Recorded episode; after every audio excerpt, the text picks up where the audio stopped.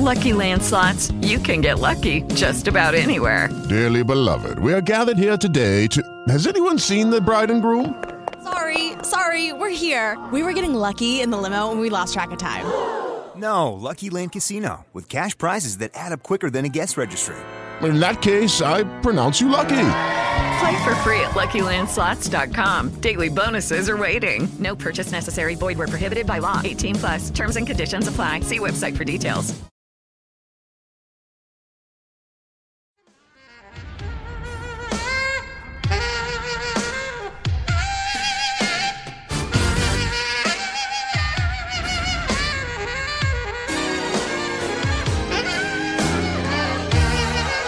Welcome to Freedom Through Faith. Prepare to be blessed as pastor and teacher Robert Thibodeau leads us into the anointed study of the Word of God, teaching and empowering you how to impact your world with the gospel of Jesus Christ, teaching you how to receive the blessings and provisions of God and how to walk through this life with freedom through faith.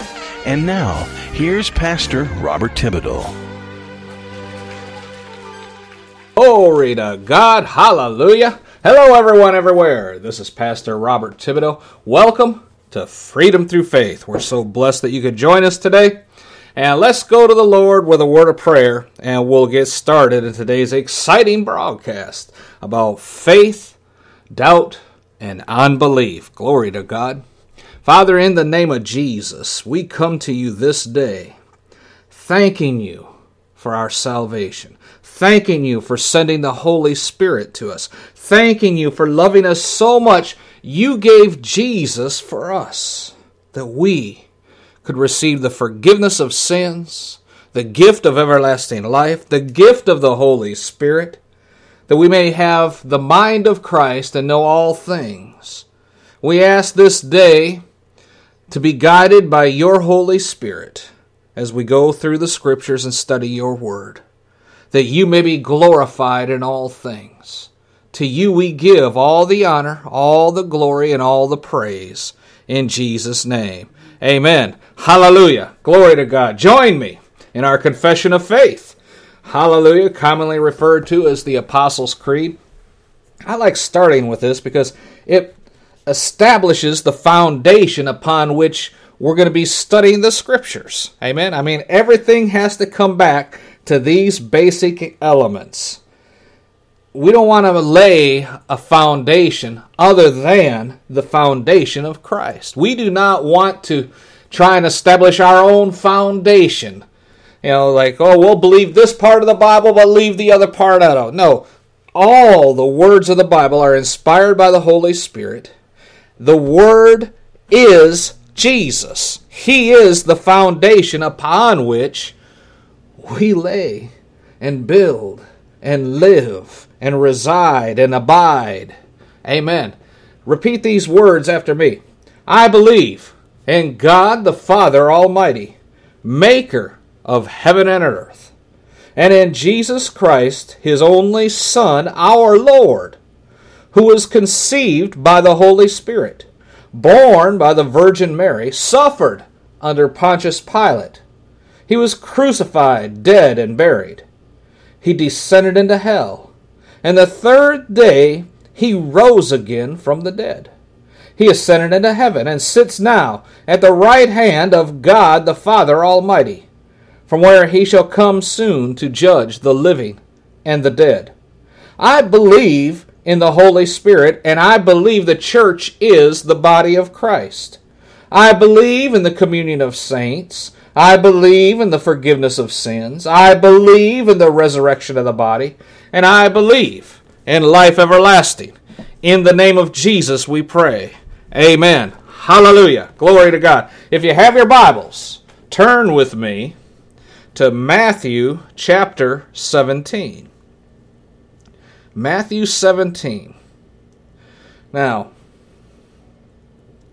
Jesus here is taking Peter, James, and John, James' brother, and bringing them up into a high mountain. And this is the Mount of Transfiguration. Now, I don't have it written down here. Let's see if I can find it. Da, da, da, no. Uh, I got it elsewhere in my notes for a different study. But this mountain was the mountain upon which, in the little cove or inlet uh, cutting in the mountain, a pagan shrine that it was a cave and what we would refer to as a bottomless pit is like six, seven hundred feet down. But it was a cave in which uh, it was in the pagan culture of that area described as Hades, uh, the the entrance to hell itself, and babies would be sacrificed at this pagan offering and, and thrown down into the pit of hell as an offering to the demonic spirits, or I should say the pagan spirits. Now, it was at this point that Jesus was uh, leading his disciples. They walked around behind and up to the top, and now they're on top of this mountain and looking down at the pagan shrine, which is the commonly referred to as the pit of hell or the gates to hell. And here he was transfigured before his disciples. And they seeing the glorification of his body it says in verse 2 that his face shined as the sun and his raiment was as white as light. The glorified body of Jesus, the glory that he had with the Father, was radiating through him. And Moses and Elijah came to talk with him. And we read elsewhere, talk to him about what's going to happen in Jerusalem. They're giving him encouragement. They're saying, This is what's going to happen. Don't let it surprise you. And the disciples seen it. And Peter said to Jesus, Lord, it's good for us to be here. If you want, we'll make here three tabernacles one for you, one for Moses, one for Elijah. Now, this is coming up on the Feast of Tabernacles. So they were thinking, well, we will make these booths and we'll make you know and we'll just hang out here with Moses and Elijah and you. This is going to be great. And while he yet spoke, a bright cloud overshadowed them. And the voice of God spoke out of the cloud, which said, This is my beloved Son, in whom I'm well pleased. Hear ye him, or listen to him. In other words, don't worry about all this other stuff. Listen to what Jesus has to say. When the disciples heard that, they fell on their face, uh, completely afraid. And Jesus came and touched them, said, Rise up, don't be afraid. Why was he saying that? Because they're in the presence of the Son who's loved by the Father. Amen. As long as they are with Jesus, they don't have anything to worry about. Amen. And when they lifted up their eyes, they saw no one except Jesus. And as they came down from the mountain, Jesus charged them, saying, Tell this vision to no one until the Son of Man is risen again from the dead. And his disciples asked him, saying, Why then do the scribes say that Elijah has to come first? And Jesus said to them, Elijah truly first must come and restore all things. But I'm telling you, Elijah's already come, and they didn't know him but they did to him whatever they wanted to. Likewise also shall the Son of Man suffer of them. Then they understood that he was talking to them about John the Baptist. All right. Now we, we laid the background of what just happened. Now, as they came down to the multitude, verse 14, there came to him a certain man, kneeling down to him, saying, Now, you got to vision this. They're coming down. There's a whole crowd of people there, and you can read over in uh, Mark uh, chapter nine. And verse 14 there also. He came to his disciples, saw a great multitude around them. The scribes were questioning the disciples. And immediately all the people, when they seen Jesus, were greatly amazed, and running to him, saluted him. And he asked the scribes, okay, why are you questioning them? Or what questions do you have of them? And then one of the multitude said, Master, I brought to you my son, which has a dumb spirit. Where, wheresoever he takes him, he tears at him, and he foams and gnashes with his teeth and pines away. I spoke to your disciples that they should cast him out, and they couldn't. And he answered him and said, O faithless generation, how long will I be with you? How long will I put up with you? Bring him to me. Over here in Matthew, it says, uh, where am I at here? Verse 14, 15. Lord, have mercy on my son. He's a lunatic, sorely vexed, for oftentimes he falls into the fire and often into the water. I brought him to your disciples, I brought him to your followers, but they could not cure him.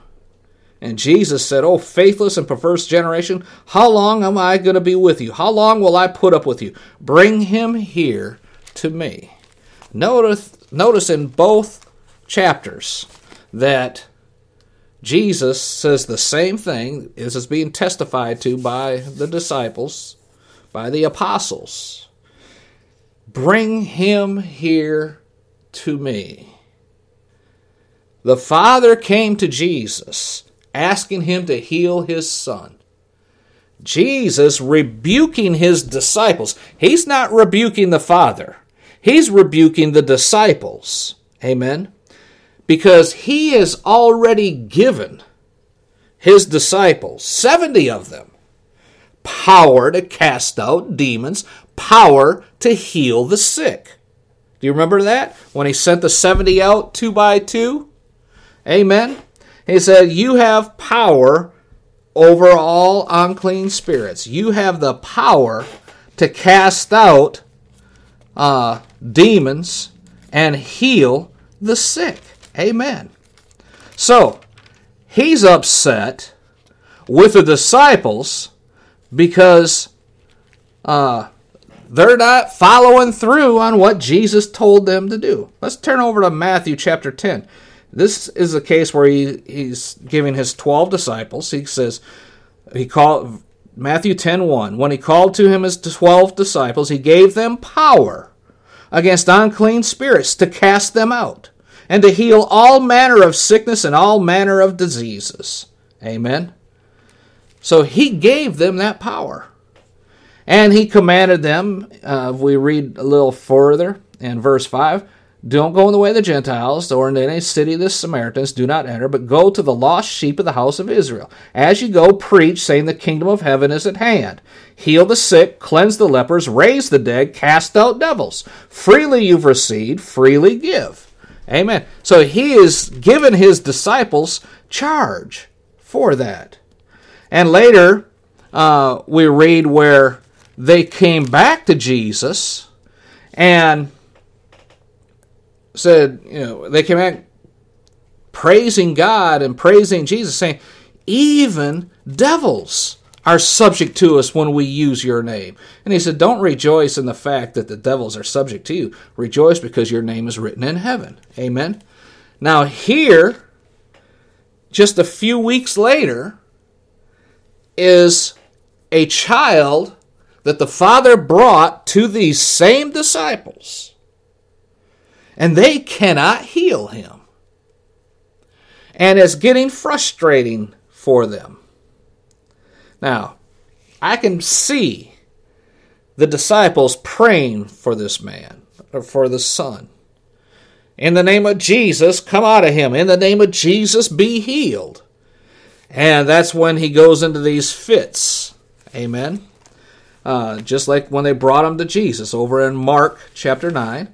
It says, As a dumb spirit, whenever it wants, it takes him and tears at him, and he begins to foam and gnash with his teeth and, and pine away. It means, you know, just stiff as a board. I spoke to your disciples, they cast him out, but they couldn't. And when he brought him to Jesus, when the Spirit saw Jesus, the Spirit began to tear at him, and he fell on the ground, wallowing and foaming. And Jesus asked him in Mark nine twenty one, How long has it how long ago has it since has it been since this came to him? And it says since he was a child. So this is not just a nine or ten year old boy, this is almost a grown man. And verse 22 the father rehearsing in the ears of the Messiah, in the ears of one that it is believed can heal the sick and cast out devils, he's rehearsing the problem. He says, oftentimes it's cast him into the fire and into the water to destroy him. If you can do anything, have compassion on us, on me and my son. Have compassion on us. If you can do anything, have compassion on us and help us. Amen. And Jesus said in verse 23, Mark 9, verse 23, if you can believe, all things are possible to him that believes. Amen. John 3 8 says, For this purpose Jesus was manifested. Jesus spoke to the devil and evil spirits, rebuking them. And as we already studied, we have the same power in his name. We should be doing the same thing. Here, Jesus is telling the Father who said, If you can do anything, help us. And Jesus said, If? If I can do anything? If you can believe, all things are possible to him that believes. It says, if you can believe, you could do this. And immediately the father of the child cried out and said with tears, Lord, I believe. And then he adds, Help thou my unbelief. So here we see a clear example where faith and unbelief, faith, doubt, and unbelief are operating in the same person at the same time. A lot of times you'll hear people say, well, if you had faith to believe, then this wouldn't be impossible. You know, cast out your unbelief, cast out your doubt, only believe. That's easier said than done. Now, granted, the father of this child, the father of this boy, had not been with Jesus for this two years up to this point, or whatever it is. He has not sat completely under the teachings of Jesus. He's not one of the 70 disciples that are personally taught by Jesus. He's definitely not one of the 12 of the inner circle of Jesus. But still, he has heard that Jesus heals everyone who comes to him. So he traveled, it doesn't say how far, but he brought his boy to see Jesus. And when he got to the camp where they were at, Jesus wasn't there. And he asked the disciples, because obviously they were probably like, we, you know, one, the Father's probably heard that the disciples of Jesus are doing the works of Jesus. And two, they probably came up to the Father and said, Bring the boy here. We'll pray for him. We'll take care of this. And as they, the disciples, prayed for, and I have a feeling that it started with one of the lower disciples who prayed for the boy and said, Come out of him in the name of Jesus. And the demon that was in him started wallowing and foaming at the boy's mouth and throwing him around.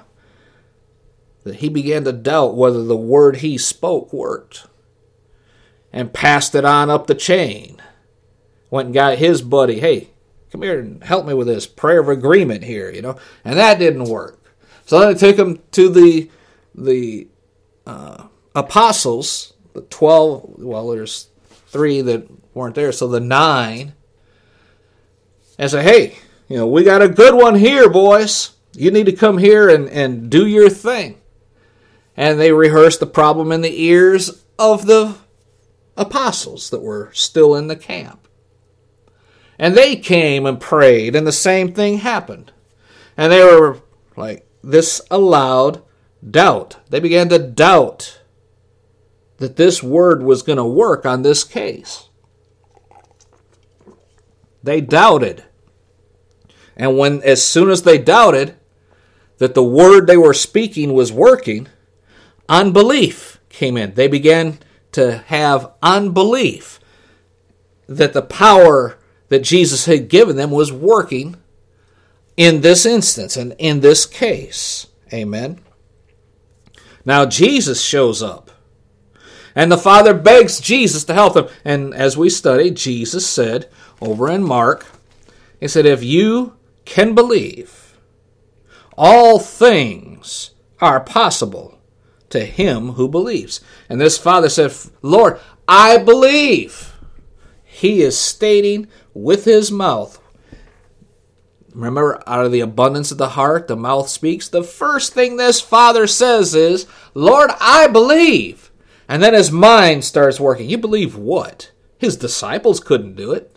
His apostles, his hand selected bunch of guys that he's with 24 hours a day, they couldn't do it. And the father realizes this is in his heart. And he says, Lord, help the unbelief that is in me. Help that because I believe in you, is what he's saying here. And when Jesus saw that people were running together, this is Mark 9 25. When Jesus saw the people come running together, he rebuked the foul spirit, saying to him, You dumb and deaf spirit, I charge you, come out of him and enter no more into him. Amen. In Matthew chapter 17, verse 18, it says, Jesus rebuked the devil, and the devil departed out of him. The child was cured from that very hour. Back over in Mark 9, in verse 26. And the Spirit cried and ripped him sore and came out of him.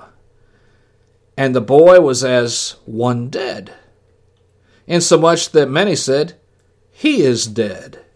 The Spirit was defeated, it was cast out, but it had such physical powers over this boy. You know, if you can picture someone in a major epileptic fit, this is probably the epileptic spirit. And he's physically 100% spent. This devil was trying to kill him before he came out. He knew he had to leave, but he was trying to kill him before he came out. And the boy was physically 100% physically exhausted and just laid there, passed out. That it appeared Jesus had lost. That this spirit killed the boy. Is what did it look like? That's what the scripture says. But Jesus, in verse 27, took him by the hand and lifted him up. When Jesus grabbed his hand, the power of the anointing flowed back through that boy's body.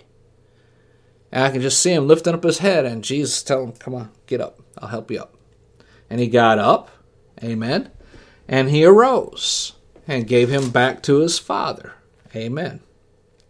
And verse 19 in Matthew chapter 17 says, Then the disciples came to Jesus once they are apart from everybody and said, Why couldn't we cast him out?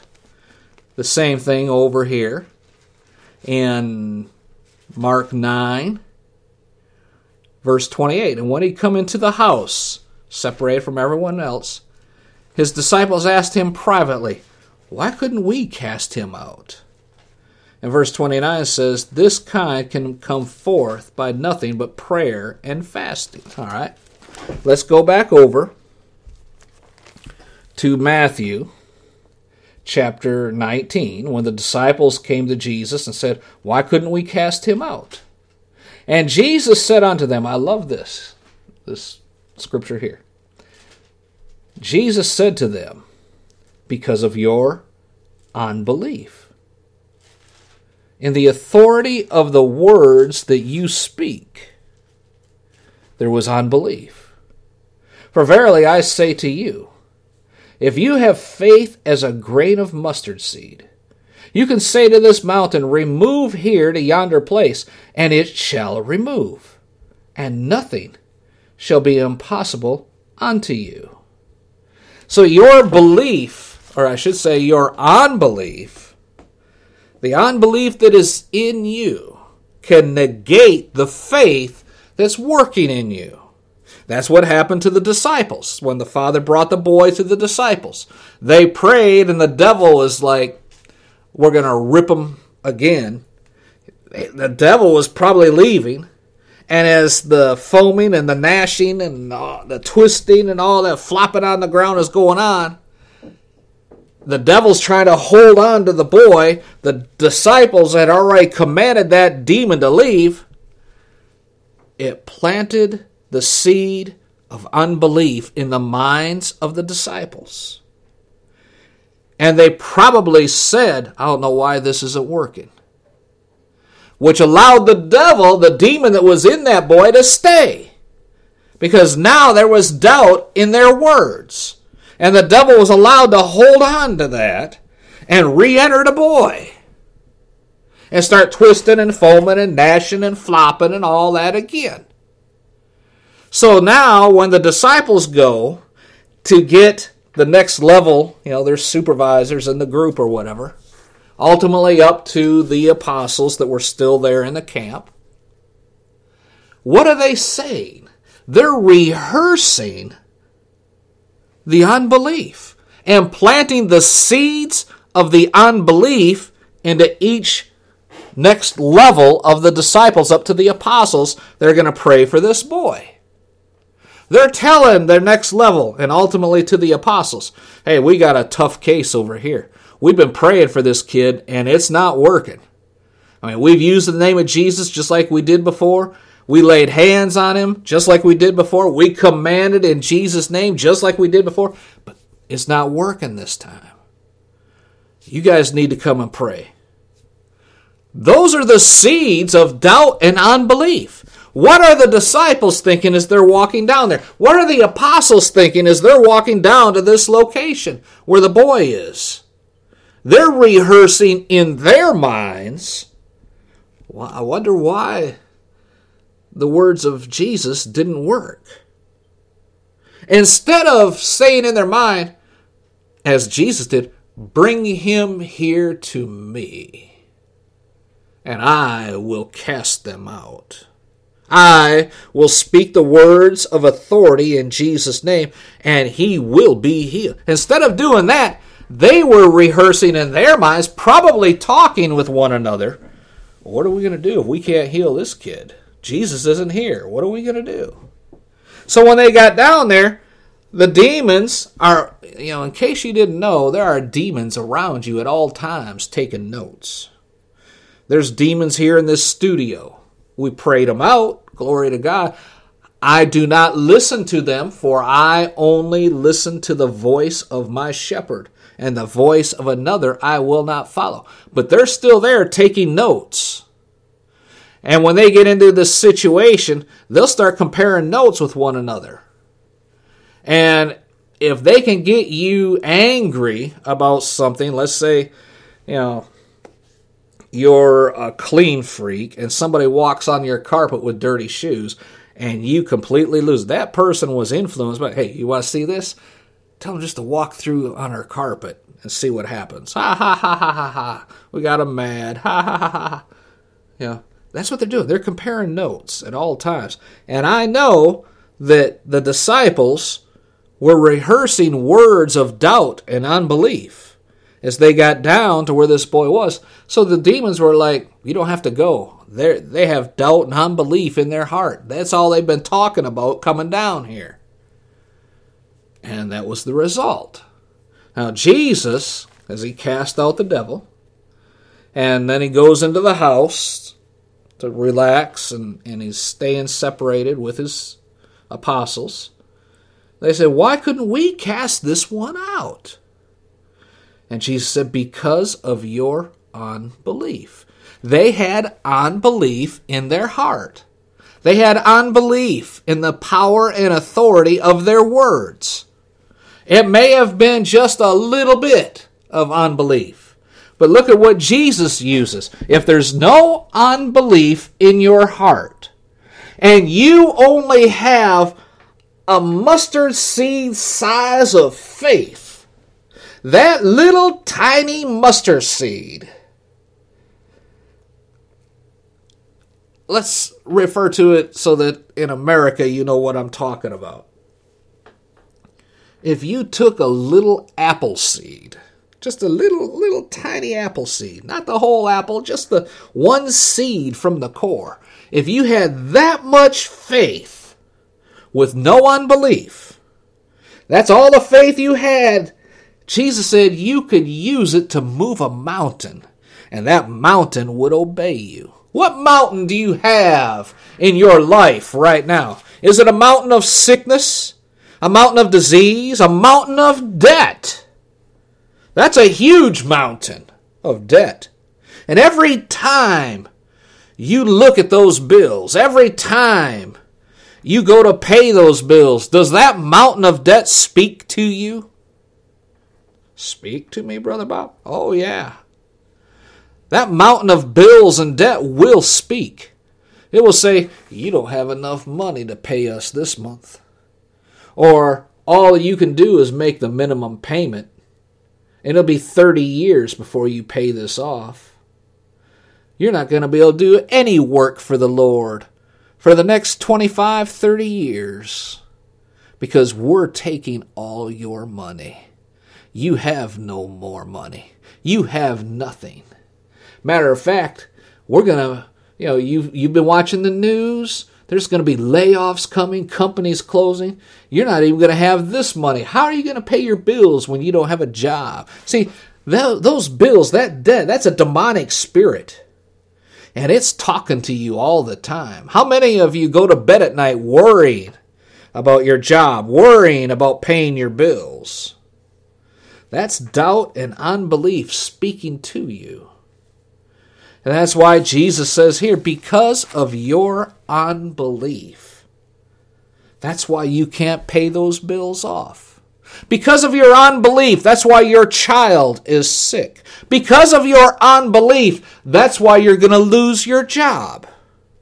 But if you would cast out this unbelief and have faith only as big as a little tiny seed, like an apple seed, you could speak to whatever mountain is in your way and command it to move out of your presence. Bills be paid in the name of Jesus. Sickness be healed in the name of Jesus. Demonic possession, I cast you out in the name of Jesus. See how that works? That's what Jesus is telling his disciples. You can't do these things because you still have unbelief. Because if you did not have unbelief, but had faith that was only as big as a little, little, little tiny, tiny, tiny seed, you could say to a mountain, Get out of my way, and it would obey you, and nothing shall be impossible for you. Amen. Glory to God in Mark chapter 9, verse 29, Jesus says, This kind can come forth by nothing but by prayer and fasting. Over in Matthew chapter 17, verse 21. But this kind goes not out but by prayer and fasting. Now, this has been taught.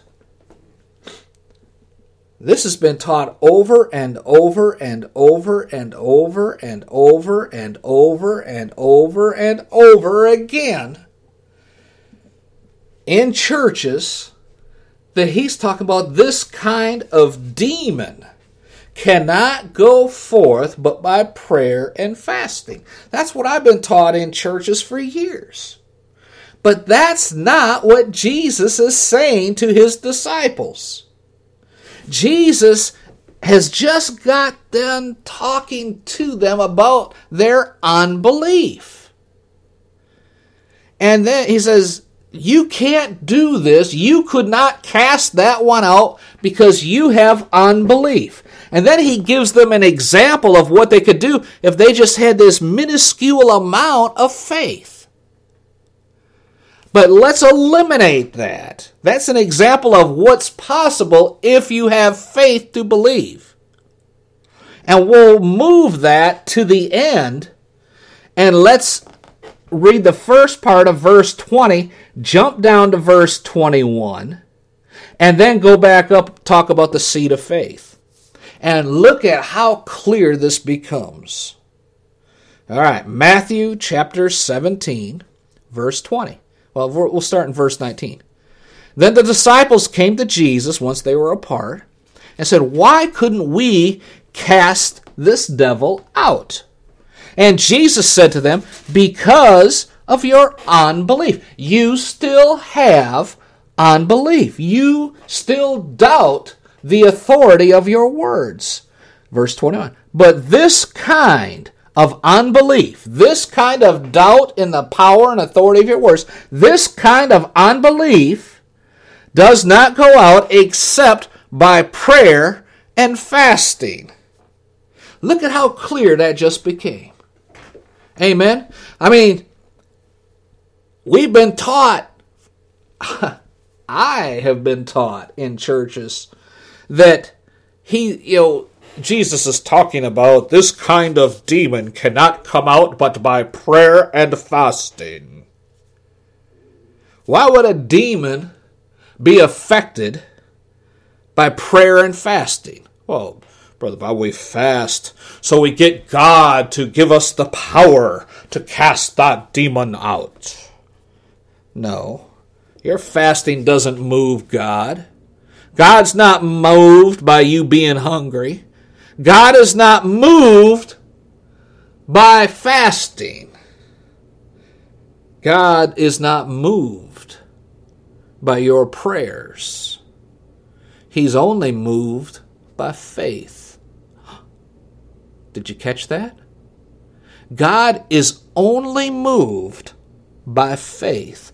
Now we go back up and look at the example Jesus gave. If you only had that tiny bit of faith, you could speak to a mountain and command it to move out of your presence. Look at how that just flows now. Does it make so much sense? When I've seen this, I mean, it just exploded in my spirit. And I could see for the first time how just a little bit of unbelief can negate the little bit of faith that you have. If you have great faith, it takes great unbelief to negate that faith. But if you have great faith, it only takes a little tiny bit of unbelief and doubt to at least slow down the manifestation of what you're praying about. And when that manifestation is slowed down, the disciples were used to praying for someone and having an immediate result. You got to remember, up until this time, nobody could tell them what to do. Nobody. Nobody could tell the demons that were inhabiting people what to do. That's why when Jesus went into churches, the demons, the the demons that were in the synagogues. There were demons actually in the synagogues.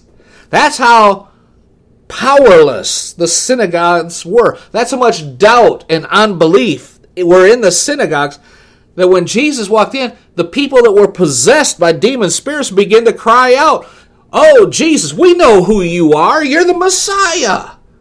Have you come to cast us out before our time? And Jesus would have to tell them, Shut up. Shut up. You don't speak to me. You don't tell people who I am. Shut up. And then he cast them out and they'd be gone. But there were demons in the midst of the synagogues and nobody even knew it. Amen.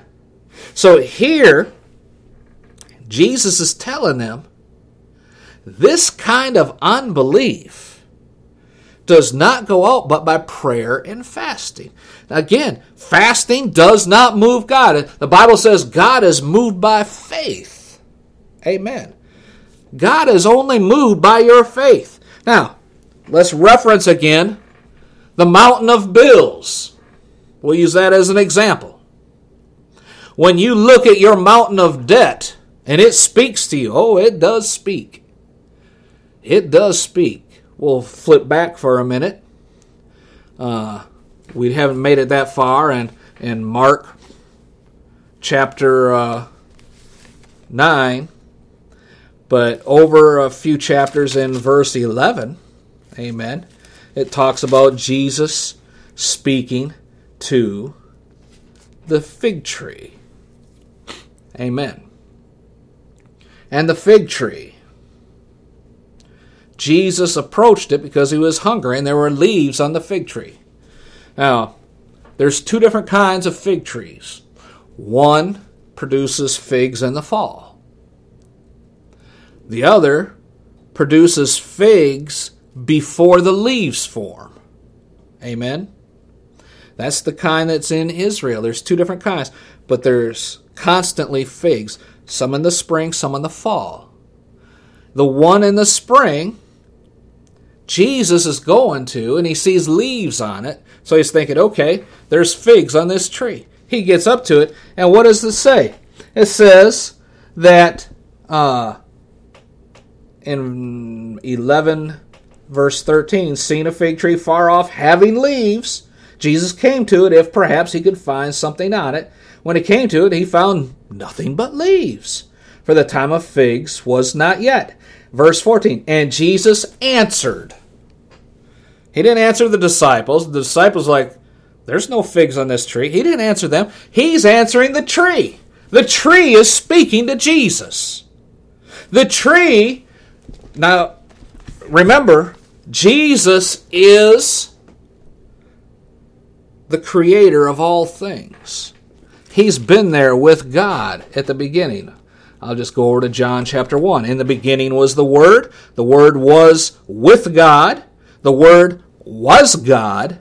The same was in the beginning with God. All things were made by Him, the Word. Without Him, without the Word, without Jesus, there was not anything made that was made. Jesus created that fig tree. That fig tree is now talking to Jesus. It is a corrupt fig tree. It produced leaves without producing figs. It is corrupt. It is corrupted. There's something wrong with that fig tree. And it is talking to Jesus. It is telling Jesus, You have no authority over me. I do what I want. I don't want to produce figs. Do you see that? That's what's happening. That's why it says Jesus answered this fig tree. Because this fig tree is telling I'm not giving you nothing to eat. I do what I want when I want. And I don't want to produce figs. And Jesus answered it and said, No one will eat fruit of you hereafter forever. And his disciples heard him, and he turned around and just walked off. He didn't argue with it. He didn't tell the boys to chop this tree down by the roots, get rid of it. It's made me mad. No, he just spoke the word. He spoke the desired result. That tree told Jesus, I'm not giving you anything to eat. It may be time for figs on me, but I refuse to obey you. He's corrupted. That tree is corrupted. And Jesus answered it.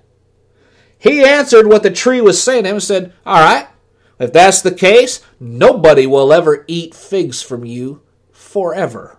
And turned around and walked off. Tree's got a problem now. Words of faith have been spoken over it. There was no doubt in Jesus' name, in Jesus speaking the end result to that tree.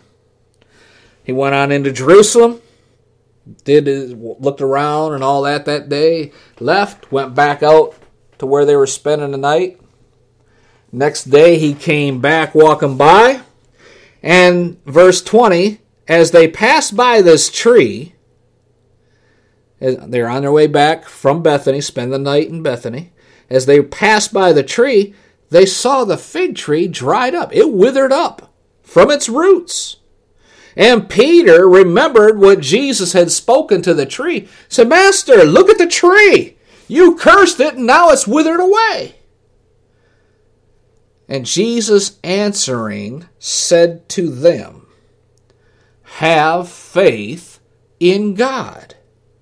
For verily I say to you, whosoever shall say to this mountain, Be thou removed, and be thou cast into the sea, but shall believe, or shall not doubt in his heart, but shall believe.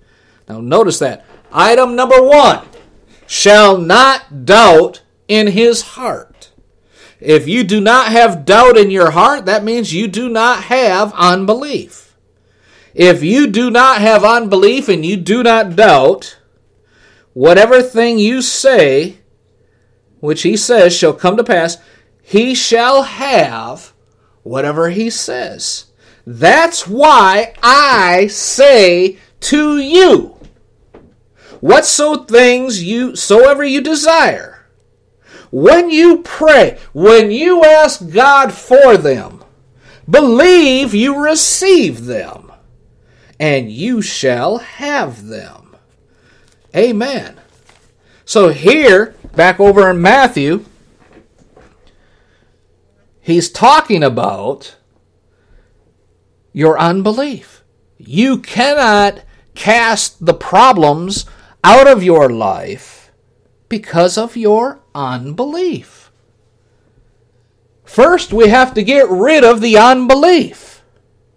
Then once we get rid of your unbelief, if you have faith as small as a grain of mustard seed, you could tell this mountain, Be thou removed to yonder place, and it should obey you. you. Whatever you say, if you believe you receive it when you pray it, you shall have it. That is what happens when we get rid of your unbelief. But this kind of unbelief can only go out by prayer and by fasting. That is the secret. If you want a secret formula, a secret formula that will get you over each and every time, it is get rid of the doubt and the unbelief by prayer and by fasting. Amen. Hallelujah. Did you get that? Now, when you're talking about fasting, let's just talk about that for a second. When you are talking about fasting, and how can I say this? If you are fasting to get things, you are fasting for the wrong reason. Amen. You cannot, you cannot fast trying to get God to do something. He's not going to do it. He's only moved by faith. Amen. He is only moved by faith. God does. You could fast forty days, and He's not going to be moved by it. You know, and you have people that do that. They they talk about, well, I'm going to fast. You know, I'm I'm needing my bills to be paid, and I'm going to fast. What what does fasting got to do with paying your bills? Amen. If we turn over to Isaiah uh, chapter 58. Isaiah 58. Glory to God. And verses 3 to 14. Wherefore have we fasted, they say. How come you don't see? Why have we afflicted our soul, and you take no knowledge of it? Look, in the day of your fast you find pleasure, and you exact all your labors. Look, you fast for strife and debate, to smite with the fist of wickedness. You shall not fast as ye do this day, to make your voice to be heard on high. Is this such a fast that I've chosen? A day for a man to afflict his own soul? Is it a day to bow down his head as a bulrush and to spread sackcloth and ashes under him? Will you call this a fast and an acceptable day to the Lord? Isn't that this the fast that I've chosen? To loose the bands of wickedness? To undo the heavy burdens? To let the oppressed go free? That you break every yoke? Is it not to deal your bread to the hungry? And that you bring the poor that are cast out to your house? When you see the naked, that you should cover him, and that you do not hide yourself from your own flesh. Then shall your light break forth as the morning, and your health shall spring forth speedily. Your righteousness shall go before you. The glory of the Lord shall be your reward. Then you shall call, and the Lord shall answer. Then you shall cry, and he shall say, Here I am. If you take away from the midst of you the yoke, the putting forth of the finger, and speaking vanity, if you draw out your soul to the hungry and satisfy the afflicted soul, then shall your light rise in obscurity. Your darkness will be as the noonday. The Lord will guide you continually and satisfy your soul in drought and make fat your bones. And you shall be like a watered garden, like a spring of water whose waters do not fail. And they that shall be of you shall build the old waste places. You shall raise up the foundations of many generations.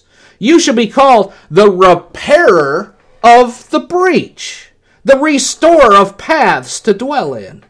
If you turn away your foot from the Sabbath, from doing your pleasure on my holy day, and call the Sabbath a delight, the holy of the Lord, honorable, and shall honor him, not doing your own ways, nor finding your own pleasure, nor speaking your own words. Then you shall delight yourself in the Lord, and I will cause you to ride upon the high places of the earth, and feed you with the heritage of Jacob your father, for the mouth of the Lord has spoken it. Hallelujah. Hallelujah. Back over that if you want to if you want to fast, there's your outline right there. Don't do it trying to get God to do something. That's we, you see that in verse 3.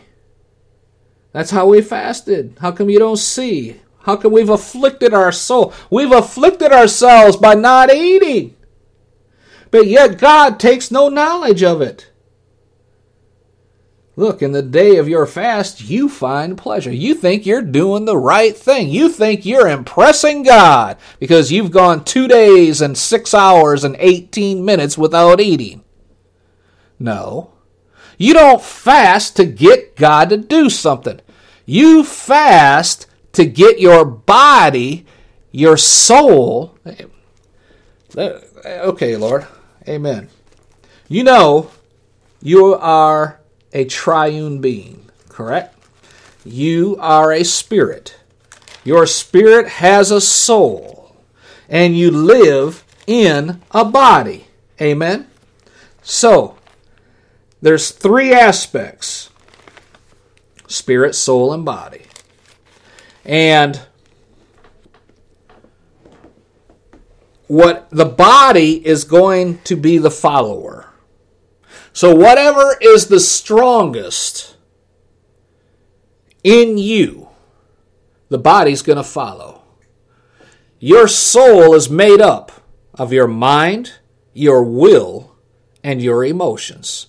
That's why when you say something like, I will go over here, that is an expression of your will. Your soul has made a decision. Your mind has spoken it. Now your body lines up with it. The spirit man may say, Don't go over there. You might be saying, I will go to this bull roast even though there's alcohol and all that stuff there, you know, yeah, you know, uh, I, I don't drink a lot, but I'll have some every now and then. You know, we're going to go over here and have some fun. Your soul made the decision. Your mind is in agreement with it. Your body's going to follow. Your spirit man is saying, don't go over there. You know you're supposed to go to church tonight. Don't go over there. People will see you and they're going to question the faith that you have in the Word because they'll see you drinking. Don't go over there. But your soul shuts out, or your mind shuts out, what the Spirit is saying. So your body follows along. Fasting is designed to shut off the five physical senses hear, taste, smell, see, touch. Amen. When you fast, you may decide I'm not going to fast or I'm not going to eat anything today. I have this problem. I don't know what to do about it. But I know the answer is in Jesus. The answer is in the Word. So I'm going to separate myself this day.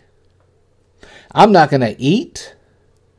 I'm only going to drink water and I'm going to spend the day in the Word, listening to CDs, watching DVDs, watching Christian television, reading the Word of God. And I'm not going to eat anything until I receive inspiration from the Holy Spirit about how to deal with this situation. Now, your body, when you do that, your body is going to tell you you know what? Uh, we can go and have us a barbecue today. We can stop down here at Dunkin' Donuts. We can go over to Dairy Queen. I mean, it's going to do everything it can to change your mind. And that's when you, by the Spirit that's within you, if you had faith as large as just a grain of mustard seed, now is the time to stand on that faith, as little as it is, and say, Body, I rebuke you by the power and the authority of the name of Jesus, whose I am and whom I serve. Soul, you get out of the way. I shut you down. I'm only moved by my spirit at this point in time. Now your mind's going to start talking. You know, the baseball game's on. You know, you can go over here, you go out and work in the yard. You know, you can go over here and do this. And your decision is to stay in the Word all day long. The day goes by, you still don't have an answer. All right? And the body's like, oh, whew, glad that's over with. Let's go get something to eat. Nope. What do you mean, no? You said you're going to fast for one day. No, I said I was going to fast till I got the answer to what I'm facing, to what the problem is. So we're not eating tomorrow either. What? Now your body is really going to fight. It's going to make you so hungry. And then you tell, you know, you just better shut up, stomach. Or I'm going to do this a third day and the third day comes and the body's like, okay, it's over. Let's go get something to eat. Nope, still haven't got the answer to my prayer that I've been praying about. We're going to fast today also.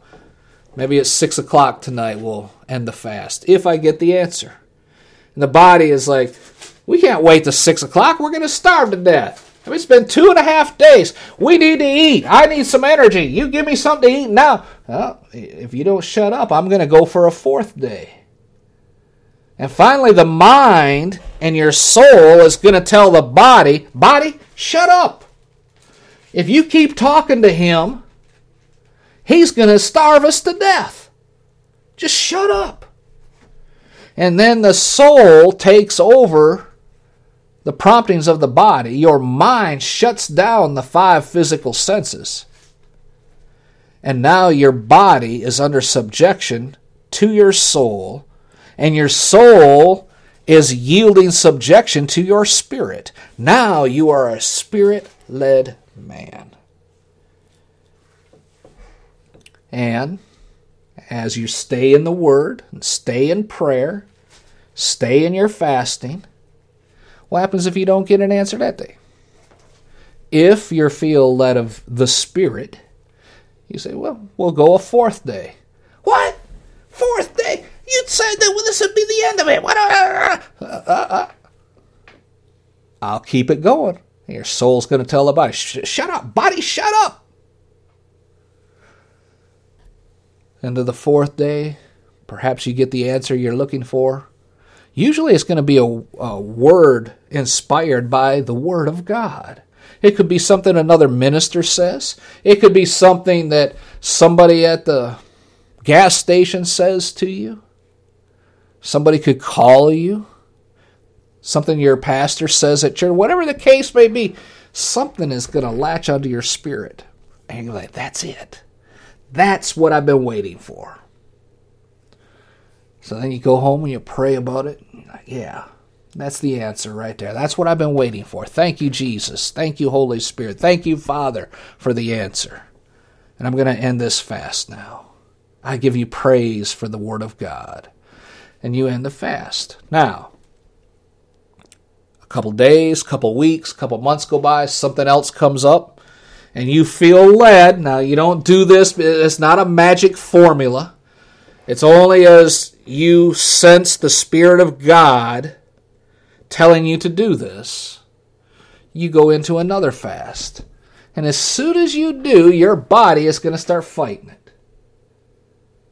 Another fast? You just did one two months ago. Why are we doing this again? We're hungry. We got to eat. And you tell the body, if you keep this up, I'm going to keep it keep this fast going a second day. Matter of fact, we may go four days just because. And what's going to happen then is your mind and your soul's going to tell the body, shut up. If you don't stop this, he's going to keep it up. And suddenly your body becomes yieldable, yielding to your spirit and your soul. The body is a follower. And maybe after one or two days, you get the answer this time and you stop it A couple days, couple weeks, couple months later, you decide I need to go on another fast. This time your body's going to say, I'm not going to say anything because if I say something, he's going to extend it. So I'm just going to sit here and go with the flow. Now you have taken authority over your body. It has yielded to your mind, your will, and your emotions. Your soul is your mind, will, and emotions. So your soul is now yielded to the power of your spirit, which your spirit, you are a new man created in the image of Christ, who's in the image of God. So you have the Spirit of Christ in you. That is your spirit. And now your soul, your mind, will, and emotions is made up. You're going to obey the Spirit within you. And your body has made the decision. It's going to stay under subjection to your soul and your spirit. And your entire being is now yielded to the will of God. That is what Jesus meant when he said this kind of unbelief only goes out by prayer and by fasting. That's what he meant. Amen. Do you see that? Now, in Matthew chapter 6, verse 16, Jesus is teaching on the Sermon on the Mount. And in verse 16, he says, Moreover, when you fast, not if at some point in time you decide to fast, he's saying, when you fast, don't be as the hypocrites do of a sad countenance. They disfigure their faces. They refuse to wash during the periods of their fast or change their clothes. So everybody can tell they're fasting. Oh, brother so and so is fasting right now. Oh, he is so holy. he fasts at least once a day or once a week or once a month or this is his two week period of fasting that he does every year at this time. No. Just don't do like the hypocrites do. Don't look sad. Don't disfigure your face so it can appear to men that you're in your fast. For that is their reward that other men recognize they are fasting. Verse 17, but you, when you fast, go ahead and anoint your head, wash yourself up, keep yourself clean, change your clothes, so that on the outward appearance to other men, you don't appear to, to men too fast. But your Father, which is in secret, your Father sees secretly what you are doing and that you're doing it not for the praises of men, but you are seeking Him, seeking God.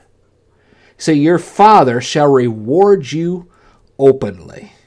Amen. Your Father shall reward you openly. If you turn the page to verse 33, let's go to 31. Take no thought. Now, you're in your fast. It's not publicized. You're not appearing outwardly to fast. You're just seeking God. Amen. Verse 31 says, Therefore, take no thought. Whatever it is that's bothering you, that mountain of debt in front of you, and you're seeking God on how to pay it off. Lord, help me to live without using credit cards. Help me, Jesus, Help me, Father. Help me, Holy Spirit, to not use credit cards, to not go into debt, but to pay off debt so that I can live according to Romans 13 8, to owe no man anything but love. And that's what you're praying. That's what you're seeking God for. That's what you're fasting for. Verse 31. Jesus says, Therefore, take no thought, saying, What are we going to eat? Or what can we drink? Or withal will we clothe? For after all these things, the Gentiles seek. The Gentiles who have no relationship with God, they seek those sorts of things. But your Heavenly Father knows you need all these things. Verse 33 Seek ye first the kingdom of God and his righteousness. Seek first God's kingdom, God's way of doing things. Seek first the righteousness of God. You have been recreated in the image of Christ. You have a new spirit within you, one that is what? Righteous in the eyes of the Father. So you're seeking God's way of doing things. You're trying to act in the, the righteousness that Jesus has given to you. He took your sin, your iniquities, the chastisement of His peace.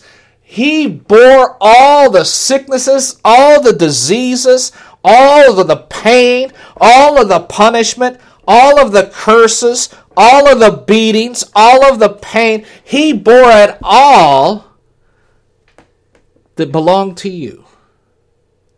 And He took it upon Himself and he gave to you what? His righteousness in the eyes of the Father. Amen. He did that for you. So you seek first the kingdom of God and his and his righteousness that you have through Jesus, and all these things shall be added for you. And then verse 34 Therefore, take no thought about tomorrow. Tomorrow's going to have enough problems of its own. Sufficient unto today is the evil thereof. Amen. Don't worry about tomorrow. Concentrate on today. We'll use the example again of the mountain of bills. I need to buy clothing for my kids to go to school in September. How am I going to do this? I need at least five, six hundred dollars. And we always use the credit card to get it. God's saying, don't use the credit card today. Just trust me. But if I don't do that, just trust me. Don't do it today. Now, tomorrow's a different story. But we'll worry about tomorrow tomorrow. Just concentrate on today. If you're an alcoholic, if you're a glutton, you have a spirit of gluttony, we need to cast that thing out. But your body is going to say, I need that drink. If you're a smoker trying to quit, I need that cigarette. God's saying, "Don't worry about tomorrow. How am I gonna How am I gonna live like this? I need. I, I've been drinking for thirty years. I need that drink. I don't know how I can live. You know, from now until whenever, without alcohol." God's saying, "Don't worry about tomorrow. Worry about today. Pray about today."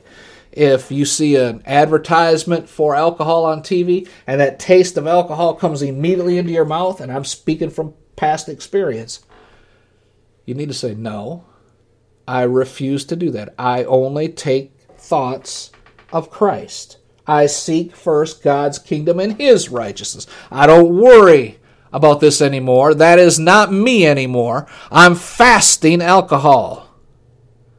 Amen. You're fasting alcohol. You're fasting cigarettes. One day at a time. One hour at a time. One minute at a time if you have to. You may be at a barbecue at a friend's house or something, and they offer you cigarettes or a beer. You just tell them, no, I'm not smoking anymore. Five minutes later, someone comes up and asks you again. He said, no, I'm not smoking anymore. I'm not drinking anymore. Five minutes at a time, one minute at a time. Eventually, that becomes easier and easier and easier and easier. Hallelujah. You're getting your strength from God. You're fasting that temptation. It's been 20 three years since I had a drink of alcohol now. I'm still fasting it. Glory to God. I refuse to relent. My body no longer craves it. My body doesn't want it. My body would reject it. My mind, my will, my emotions all say no. I have it lined up under the subjection of my spirit. Amen. Every now and then the devil come in and say, I was at a wedding yesterday. I did a wedding yesterday prior to this broadcast. And the group say, Here, you want a drink? Nope, sorry, I don't drink. It wasn't even a temptation. The offer was there. I mean, it was a temptation. I just, nope. That was it. Now, there was a time 23 years ago when I'd have thought about it. And I'd have said, No, I made the decision. I'm not drinking anymore. But I didn't have to do that yesterday. That decision was made 23 years ago. Glory to God. This kind only comes out by prayer and by fasting. Amen. And that's why Jesus said, when you do that, when you get that kind of unbelief out of you, like I can't do that without this, I can't, I, I have to have that. No, that's unbelief. When that kind of unbelief goes out only through prayer and fasting, then the faith you have in you, if it's even as small as a grain of mustard seed, you could say to this mountain of debt, to the mountain of the alcohol, of the mountain of drug abuse, of the mountain of cigarette, whatever mountain is in your way, you command it in the name of Jesus, get out of my way, and it shall obey you. Amen. But to have that, you need to have faith in God. And you can only have that through Jesus Christ Himself. And if you've never received Jesus as your Savior, pray this prayer with me right now. Lord Jesus, I thank you and praise you. Your word is true and works every time. I thank you that you come to me now. I ask you to come into my heart. I ask you, Lord Jesus, come into my heart. Take over my life. Be the Lord of my life. And Lord Jesus, I thank you for forgiving me of all my sins. And Lord, help me in this area that is the mountain in my life. Help me. And I give you praise for that. And I thank you, Father, for it in Jesus' name. Amen. If you prayed that prayer, email me at brotherbob at ftfm.org. Amen. Well, there's the music. We're all out of time. Till next time, remember, God loves you. We love you. We pray for you every day. And be blessed in all you do. You have just heard a message of encouragement from anointed pastor and teacher Robert Thibodeau with Freedom Through Faith Ministries in Baltimore, Maryland. For more information on the Freedom Through Faith Ministries or to invite Pastor Thibodeau to your church, please visit our website www.ftfm.org. That's FTFM for Freedom Through Faith Ministries. Again, that's FTFM.org. Until next time, when we gather together around the Word of God, be blessed. And remember, we serve an awesome God. With the Lucky Land slots, you can get lucky just about anywhere.